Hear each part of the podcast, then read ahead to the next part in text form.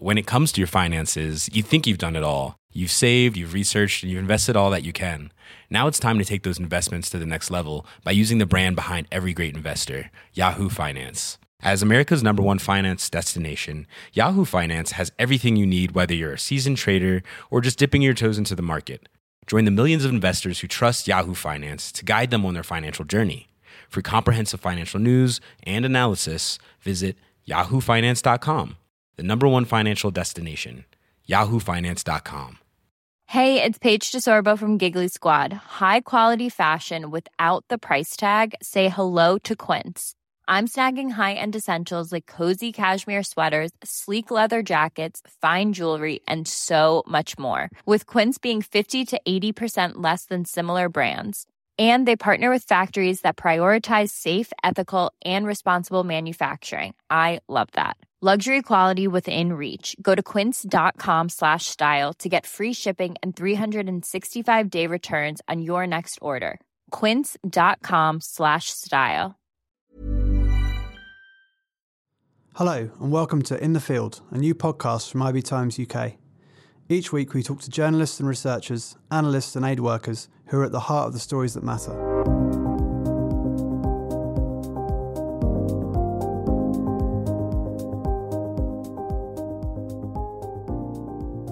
This week, we're talking China, and you guessed it, Donald Trump. The president tore up the diplomatic rulebook a fortnight ago when he called the president of Taiwan after his election.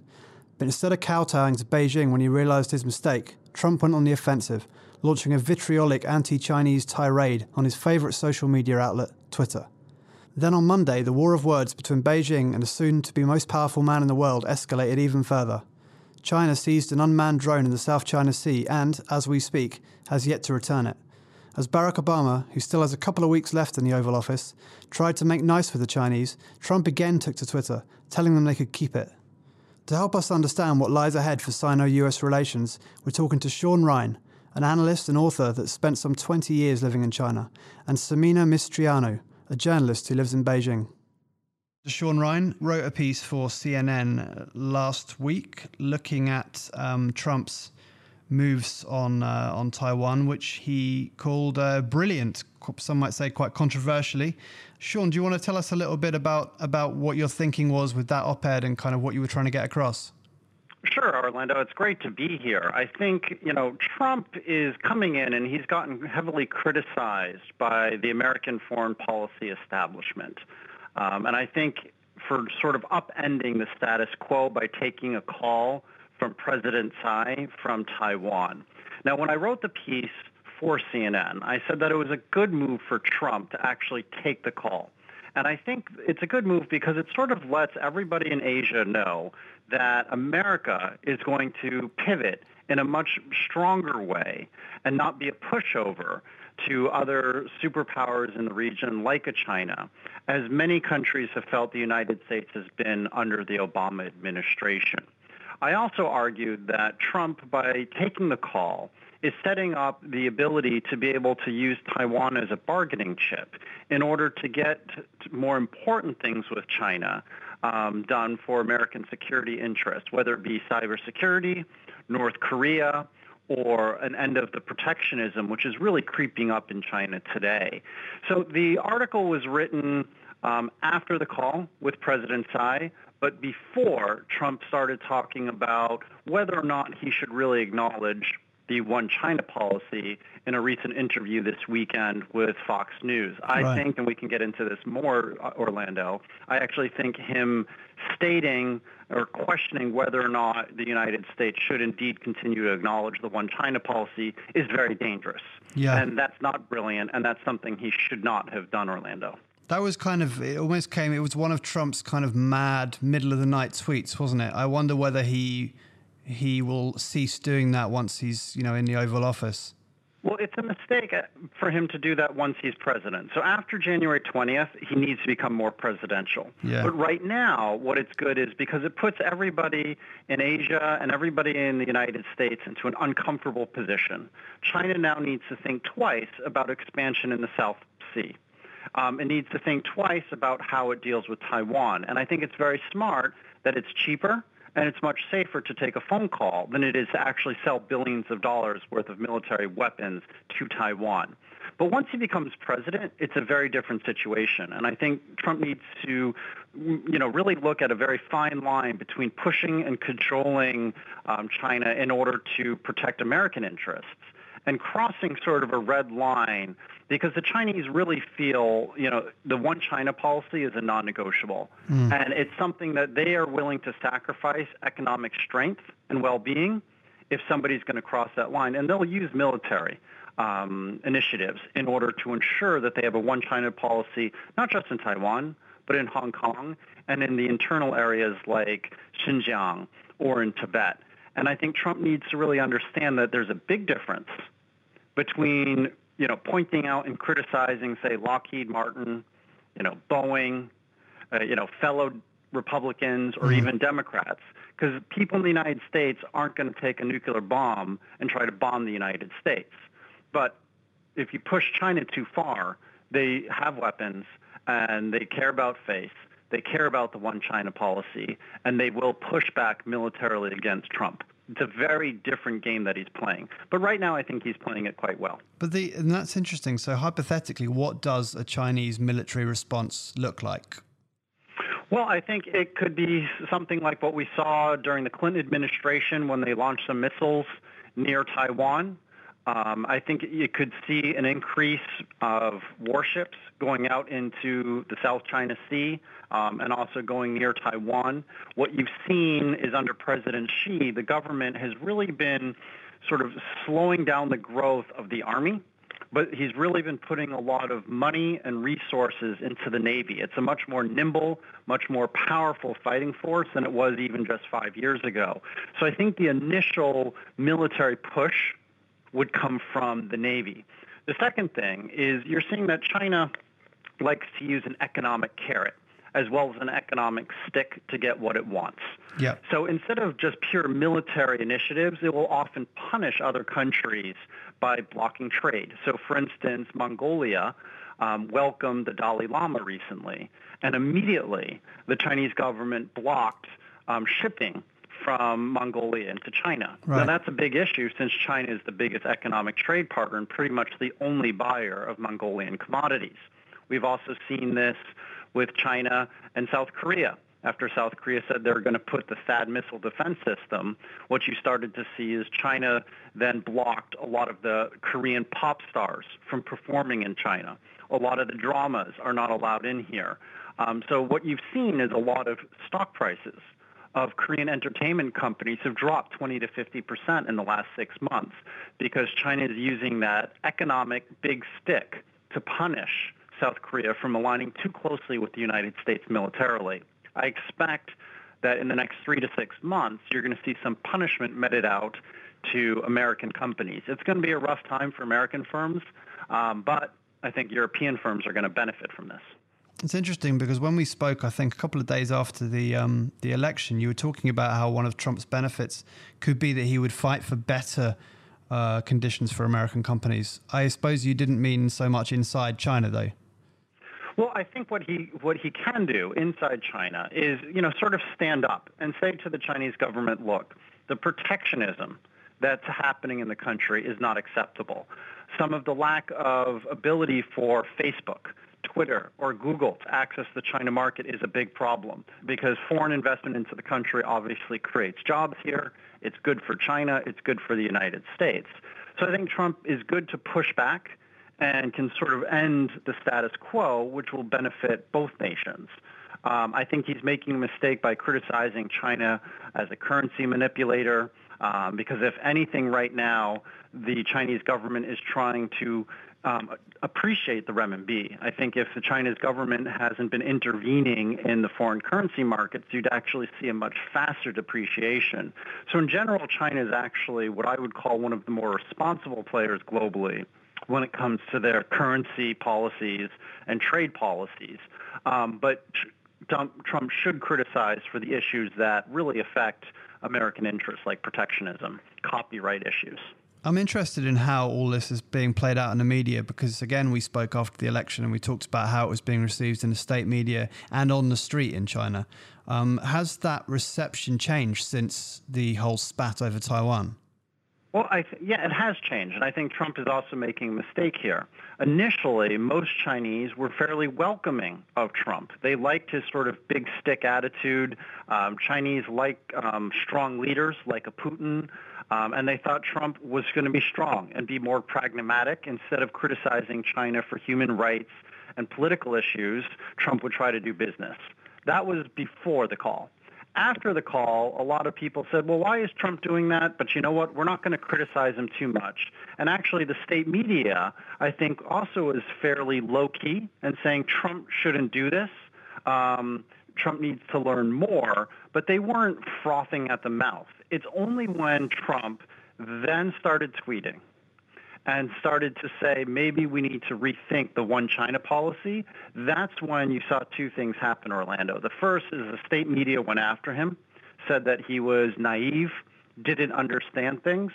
And then second, you started to see him losing popularity amongst everyday Chinese people. Whereas before they liked his strong tone and they liked his rhetoric, they're now saying, well, wait a minute, why is he attacking China for this sacred one China policy. Mm. He's going over the line. He's creating a dangerous situation that could lead to war. So he, he really needs to slow down on that because he's alienating Chinese and he's really creating, um, you know, I, I think the situation that could cause to military friction. And we've we we've talked about this before, but I mean, you've lived in China now 20 years. Um, you've been, uh, and yet you you've written about it. You've written two books about it. Um, how how easy is it for you to write something like the column you wrote, which which is quite a controversial line in a lot of ways? Um, and, and are there any any risks to to writing as a foreigner from that point of view inside China? Well, I think it's important that everyone knows that I am fairly supportive of China's communist government. Um, you know, I think overall, I've been in China about 20 years now, and I think my opinion on them is very similar to most Chinese. I mean, you look, most surveys from Anthony Saich at um, Harvard Kennedy School of Government, as well as the Pew Center, says that about 80 to 85 percent of Chinese support the direction the central government is taking the country. Mm. And I would fall into that. You know, I'm generally supportive. That said, um, I think you are allowed to criticize um, and push them into a way that you think would strengthen China. And I think it's very clear that I'm not criticizing China because I don't like China, that I'm not criticizing China in order to contain it. I criticize in order to strengthen. I think the government is fairly open to hearing different voices as long as it's constructive and trying to strengthen the nation um, rather than put it down. There's also a degree of self-censorship within yeah. within um, the state media here, you know, and within the country. I think there's a line that people know that you can't cross. And so, how does, in, in light of that, as a kind of conclusion, you're saying constructive criticism. How should China now deal with, with someone like Trump? Well, I think China um, needs to be the responsible player which they're becoming. Right. Okay, so I think first you have President Xi Jinping is going to become the first Chinese president ever to go to Davos for the World Economic Forum in January, or at least that's what the rumors say. He's also saying let's push for free trade. Because at the end of the day, you know, Trump is saying let's take away TPP, let's take away free trade. But at the end of the day, free trade benefits most people in the world. And yeah. it certainly benefits the nations of Asia. Okay, everybody's seen, you know, poverty has been alleviated over the last 30 years because of free trade. So what China needs to do is come in and show that they're the responsible player, show that they're open for business, show that they want to create good, positive trade deals with their neighbors, and that's what they've been doing. You see the Philippines, you see Malaysia have both gotten a lot stronger to China over the last three months, even though most American pundits said that China was straining ties with the South China Sea with its neighbors, but that clearly is not the case. Um, China needs to take the lead in, you know, with their new One Belt One Road initiative, as well as the Asia Infrastructure Bank that they're spearheading. Mm. It's really clear that the world is looking for an economic superpower then China can really fill in that vacuum because a lot of the world's nations really frankly are puzzled they're, and they feel insecure about Trump and what their nation's relationships can be with him because the guy clearly doesn't have a moral compass in terms of he signs an agreement and sticks by it. He's yeah. the type of person, it seems, that will constantly renew and renegotiate agreements in order to better his own business. And that works when you're a real estate developer putting in a casino somewhere, but it doesn't quite work when you're thinking in 20, 50, 100 year periods with other nations that view you not as somebody they dislike, but view them as an enemy. Yeah. Thanks so much for your time, Shaun. Thank you. Selling a little or a lot? Shopify helps you do your thing however you cha-ching. Shopify is the global commerce platform that helps you sell at every stage of your business. From the launch your online shop stage to the first real life store stage, all the way to the did we just hit a million orders stage. Shopify is there to help you grow. Shopify helps you turn browsers into buyers with the internet's best converting checkout. 36% better on average compared to other leading commerce platforms because businesses that grow grow with Shopify. Get a $1 per month trial period at shopify.com/work. shopify.com/work. When it comes to your finances, you think you've done it all. You've saved, you've researched, and you've invested all that you can. Now it's time to take those investments to the next level by using the brand behind every great investor, Yahoo Finance. As America's number one finance destination, Yahoo Finance has everything you need, whether you're a seasoned trader or just dipping your toes into the market. Join the millions of investors who trust Yahoo Finance to guide them on their financial journey. For comprehensive financial news and analysis, visit yahoofinance.com, the number one financial destination, yahoofinance.com. Ryan Reynolds here from Mint Mobile. With the price of just about everything going up during inflation, we thought we'd bring our prices down. So to help us, we brought in a reverse auctioneer, which is apparently a thing. Mint Mobile unlimited premium wireless. Ready to get 30, 30, bit to get 30, bit to get 20, 20, 20, bit to get 20, 20, bit to get 15, 15, 15, 15 just 15 bucks a month. So, Give it a try at mintmobile.com/switch. slash $45 up front for 3 months plus taxes and fees. Promo rate for new customers for limited time. Unlimited more than 40 gigabytes per month slows. Full terms at mintmobile.com. Orlando. And now over to Simina. Welcome, Simina. Uh, Simina is a Romanian journalist based in Beijing. She writes for Al Quotes, Al Jazeera, and also IB Times UK. She's been there about a year and a half. So, Simina, what's going on over there with regards to this latest news about the drone and Trump and so on? The Chinese state media are tackling this issue. I mean, they write about everything that Trump tweets about right. at this point. And uh, the latest issue was, of course, the the drone that the Chinese uh, captured in the South China Sea area. And the Chinese government declared that it would uh, return it to um, to the U.S. in um, in the right circumstances. They said said something along those lines. But then, of course, Trump tweeted that China should keep the drone. yeah. And then, and then the next day, the the Chinese state media uh, started writing about the issue. The China Daily, which is an uh, English language uh, newspaper that is state owned, owned by the Chinese government, said today that uh, Trump's inexperience in diplomacy might lead to confrontations between the two nations uh, and also Global Times, which is also a pretty prominent publication, said that Trump's demeanor is, quote, unquote, uh, lagging far behind the White House spokespersons. So right. I think at this point, Trump is scolded by the Chinese media, and also there are specialists who are saying that if Trump continues along these lines after he takes office, the Chinese government might become more harsh, I guess. Yeah, aggressive.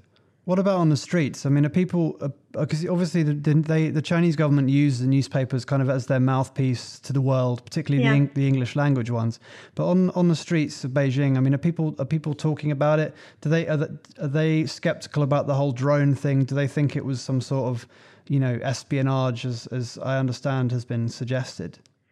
Well, I don't know if the Chinese like if people on the street get into so much detail uh, right. uh, when it comes to like daily news not many of them follow international news or like news that concern uh, China internationally on a regular basis. But I think there's a lot of interest among people in China for Trump in general. Yeah. I think there's there's a there's a weird fascination for him, and a lot of the people that Chinese people that I've talked to over the past few months have said that uh, Trump is interesting and he's uh, he's uh, fascinating to watch and he has an interesting personality. And of course, I think a lot of people also recognize that he is an unusual world leader.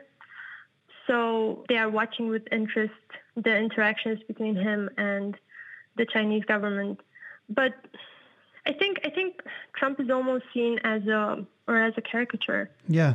He is prominent. Like for example, a Chinese woman was was telling me that I mean, Chinese are used to to to being exposed to strong male political leaders, and she said that even now after the election, that was right before the the final election in the U.S. Um, but she said that even after months of campaigning in the United States, when she heard the name Clinton, she still thought about Bill Clinton, not right. about Hillary Clinton. Interesting. So I think, yeah, I think it was easier for Trump to get the Chinese people's attention than it was for Hillary Clinton during the campaign. I mean, I, I would have thought that the kind of issues that we've been upset about here, the uh, the kind of the allegations of racism, of sexism, I would have thought that they would have been felt in China as well. Again, I don't think people follow those things in that much detail. Right. I think also the Chinese government has been good at painting the election and the result of the election in a way that serves its cause, meaning meaning Trump is kind of an example of what can go wrong with democracy. And the state, Chinese state media have have have mocked him, and they have had lots of occasions to do it, right? So I think some Chinese people also see that as a as an example of how democracy can go wrong. And what about fears of? Do, do people talk about the kind of worst case scenario fears of like conflict with the US or low level or you know some sort of military engagement over the South China Sea. Do, do people think about that, or is that too kind of going too far? I haven't I haven't heard anyone talk about that. I think I think it's I mean maybe people think that, but it's not. I mean conflicts of this sort are not necessarily a topic that comes up easily, yeah. easily in conversation here. Yeah, I suppose people are quite guarded, aren't they? They don't want to perhaps yeah. talk about issues like that, particularly with a journalist. Yeah, and also I think the South China Sea is not, yeah, it's not usually a topic of conversation here. It is much more so in in the West and in, in the media, but I think people, uh, regular people, don't don't talk so much about the South China Sea.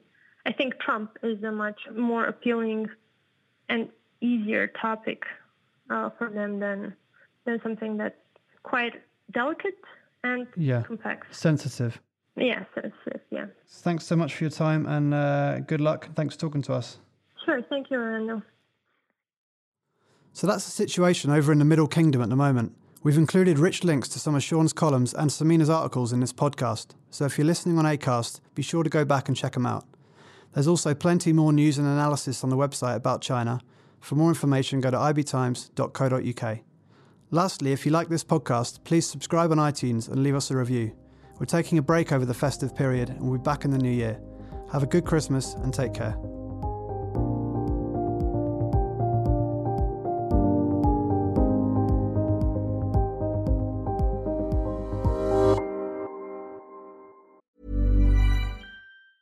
Planning for your next trip?